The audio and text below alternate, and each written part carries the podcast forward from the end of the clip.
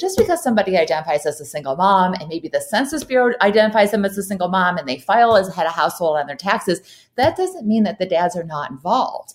And dads today, whether they're married or cohabiting or not cohabiting, they are more involved with their kids than any generation before. Hey, thanks for listening to We're Momming today. If you're listening on a smart speaker or website, make sure to find me, Lauren Simonetti, on your favorite podcast platform like Apple Podcasts, Google, TuneIn, and Stitcher. And don't forget to leave me a review.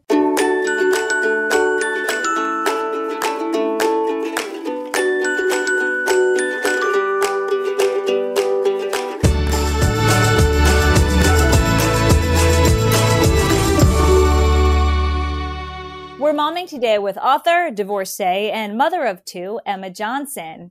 Emma, thanks for joining us. Thanks for having me. Your research I consider radical and refreshing at the same time. Your argument to, to, to couples looking to separate or divorce is look, don't go in front of that mediator or that judge and say, I want full custody, especially if you're a woman, because you could be hurting yourself. How so? Absolutely. Well, today in 2021, even though there's decades and decades of research that finds that equally shared parenting time for divorced and separated families is really what is best for kids. Kids fare best when they spend equal time with both parents. That's basically indisputable based on the science.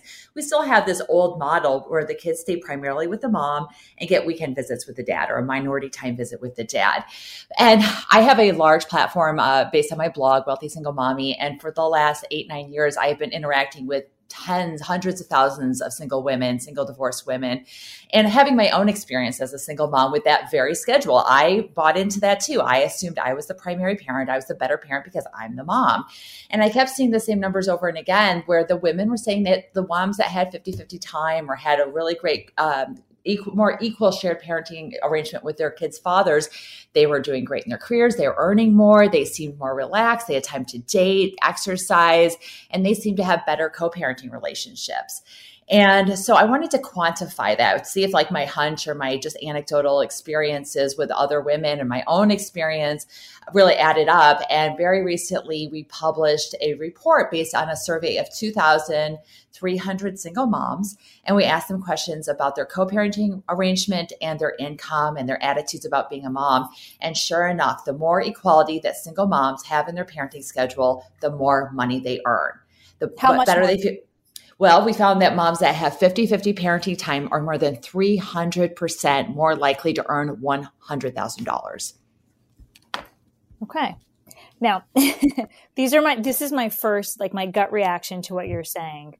Wow, that seems really nice. I'd have more time to myself. I'd make more money. But then I'm like, oh, but I'd feel so guilty. I would feel so guilty not having full custody of my children. I want to see them every every second of every day. How do we change that mentality? Right. And I get that 100% because I absolutely experienced that myself. My kids were babies when I got divorced about 10, 11 years ago. And it was devastating for me to even think about them going overnight with their kids, with their father. But well, first of all, I will tell you that the game is long. And now, trust me, I, I join the many single moms who can't wait for a break. And I think this is a very timely moment, right? I mean, right, we are we are in a culture that pressures mothers to say things like that. And we do feel that. We we love our babies so much, especially when they're little, and we are so connected to them. But there's also so much cultural pressure to to believe that and get all of our fulfillment from our children. But at the same time, we have moms that are fighting tooth and nail to have primary time with our kids and have all this time and control over our children. And we're also screaming for help. And the pandemic only is heightening this. I mean, President Biden just called it a state of emergencies mothers are under because we're buckling. But this is true in normal times too. We are doing, you know, so much of the child care. We're also the breadwinners in our families and we're working full time, even if we're not breadwinners, if we're in partnerships.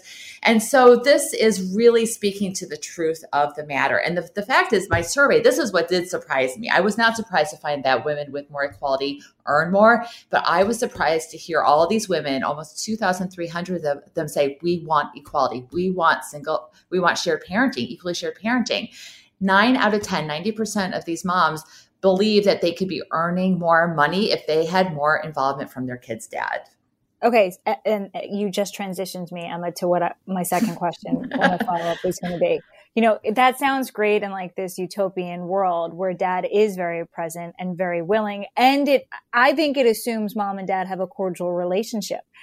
If you are divorcing a man, let's say that you hate, right, and you don't trust for whatever reason, can you depend on him to to really pick up the sl- that fifty percent slack that you're not doing? Well, first of all, your question is very important because it only highlights that as mothers, we believe we have the power to make that decision, that we get to decide whether he's a good enough dad or not to be allowed to have 50% rights and responsibility for the kids. And I understand why, because that is our culture. Our culture has set us up to believe that we are the primary parent.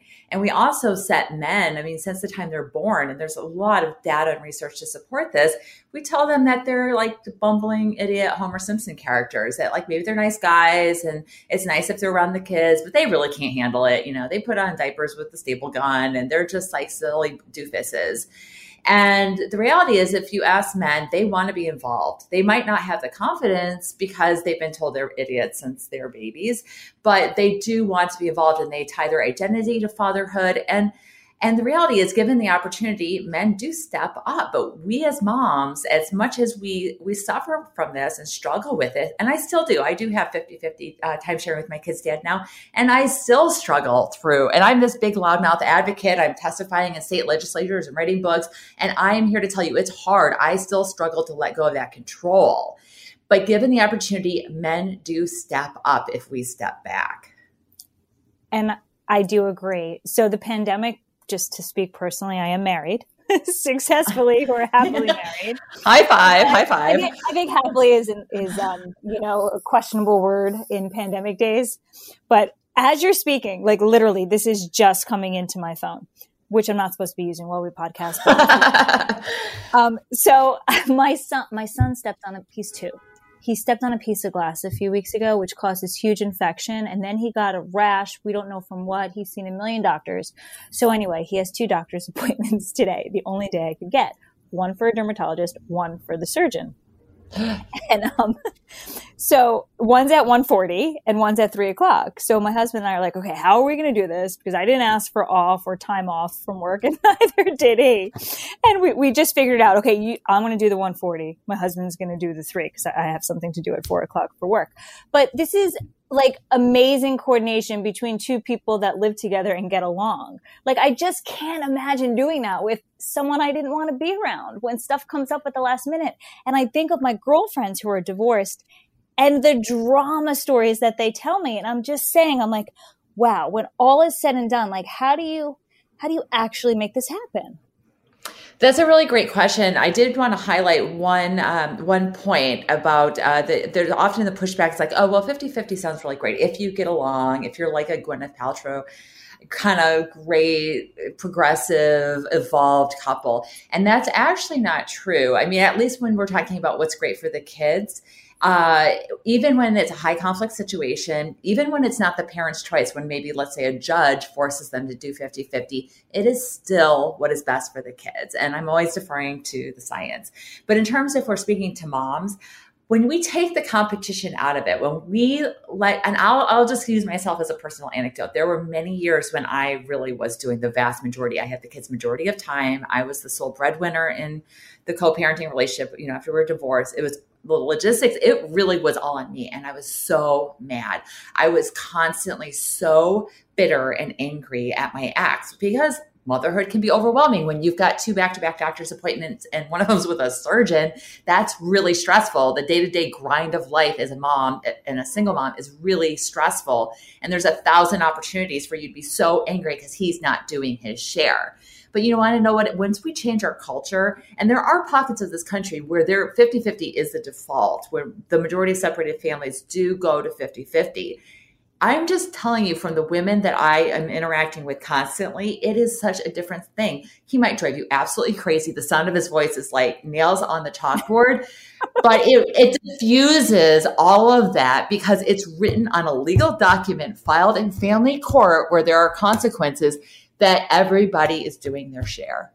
Okay. As an yeah, it's not perfect, and he's still going to drive you crazy, and there's still going to be disputes. But the spirit of it is equal, opposed to competition and posturing. I have a philosophy on what I call subsidizing his share, but we'll get into that right after this.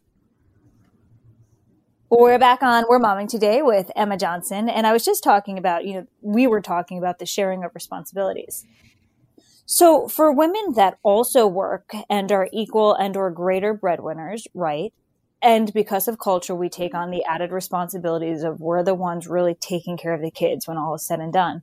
I consider that I'm subsidizing my husband's job. I'm subsidizing his ability to go out for happy hour and after work drinks with, with coworkers and travel for work because I'm taking on all the other responsibilities. Yet I'm ponying up my financial share to the household. Mm-hmm. Um, that's that would have to be, and yes, dads are doing more these days, but I, I still think that for working women, they're doing double duty. For women who don't work, you can argue your job is to do all that stuff that the man doesn't have to do. But how much have you seen where working women are, are taking those extra responsibilities off their backs? Well, when we talk about single moms, I mean, this is, I have this, I have a philosophy about, I mean, we're talking about a third of kids in this country are being raised by a single parent, the vast majority of them, primarily the moms. And, and that is going to change dramatically. This idea of the two parent, uh, heterosexual, first relation, you know, first marriage couple that is really the statistical minority, and that's not going away. A Johns Hopkins reports that 64% of millennial moms have a baby outside of marriage. So this is now the majority of families are in some alternate co- configuration outside of that quote unquote traditional family. Uh, but to your point, uh, and to my point, my philosophy is that single parents are really have this incredible power to move the needle in a very significant way when it comes to gender equality because we can do things according to the courts. Like you might, it sounds like you and your husband have this really great thing going, but most married moms would say they don't. I mean, all these reports keep coming out. The moms feel like they're doing it all, and the dads feel like they're doing it all. And the moms are like, uh, uh, uh, he's not. I'm really doing it. Well, how can you legislate inside of a marriage who's going to help with the homework? Who's going to do the doctor's part. You can't, you cannot legislate that inside of a marriage, but you can legislate that inside of a separated or divorced family. And I'll give you an incredible example. This was just recently this mom in a Facebook group. I screenshot this comment uh, with her permission and shared it around, and moms were going bananas over this. So she is pretty recently divorced. They have four kids and they have 50 50 time. She's super happy with that arrangement, but she was not happy with the fact that she was the one solely that was doing all of the doctor's appointments. And I think at least one of her kids is a high needs kid, um, a special needs kid. So there's a lot of extra appointments, and she was taking off all the time to go to the doctor's appointments. And she's like, I work as many hours as he does. We make about the same, and I'm doing it all. Well, this very smart mom in her divorce agreement outlined a financial arrangement where whoever was taking time off to run the kids to doctor's appointments got paid. And they agreed on a sum, I think it was $20 an hour. And now, if both parents were equally taking off time for doctor's appointments, no one would have to pay anyone. But initially, she was doing it all as usual and ended up sending him a big fat invoice at the end of the year. It's like for 60 for hours. 60 hours. And this was a lot of money for this family. Um, and the dad pitched a fit and he was complaining that he had to pay for parenting time and it was so unfair. But guess what? He changed his tune and he started to step up. But it took some creative thinking, documenting it in a legally binding document, which no married mom can do, right? And she had to put a dollar sum on it to make him get it.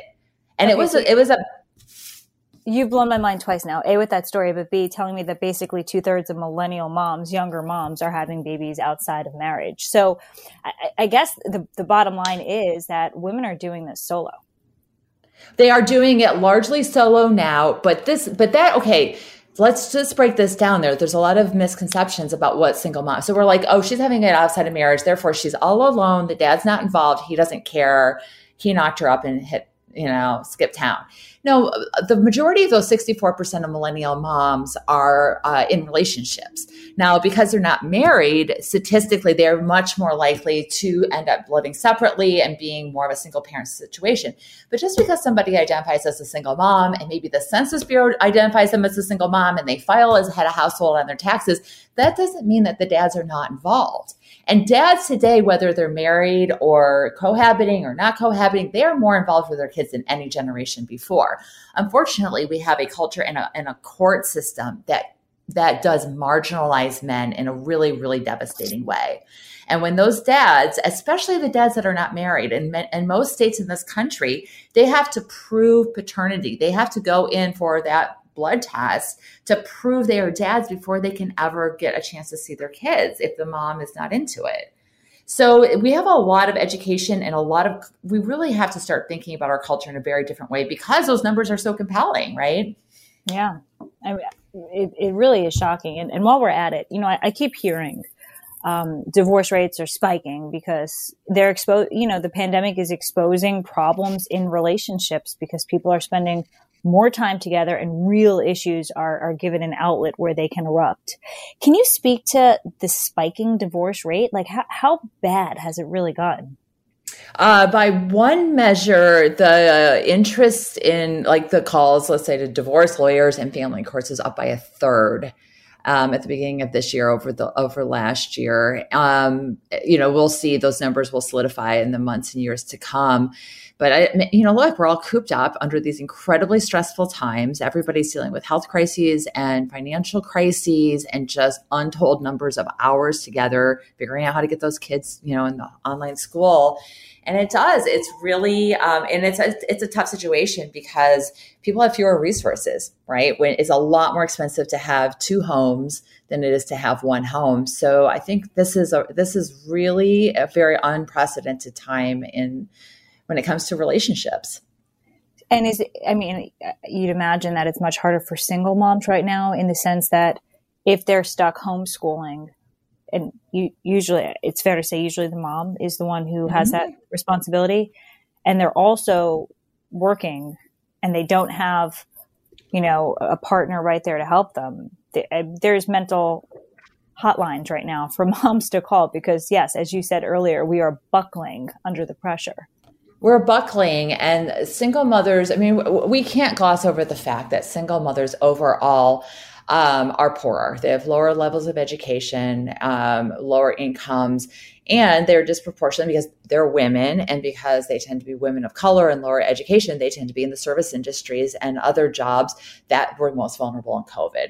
So jobs are being eliminated. And then we also have fewer financial resources in the beginning to pay for daycare if women can even find daycare, because as we know, the daycares and schools are all being closed um, over this past year. So these women, I mean, you talk about tough choices. If they have jobs at all, many of them quit and they were low paying jobs to start with, with few savings in the bank or stable housing situations.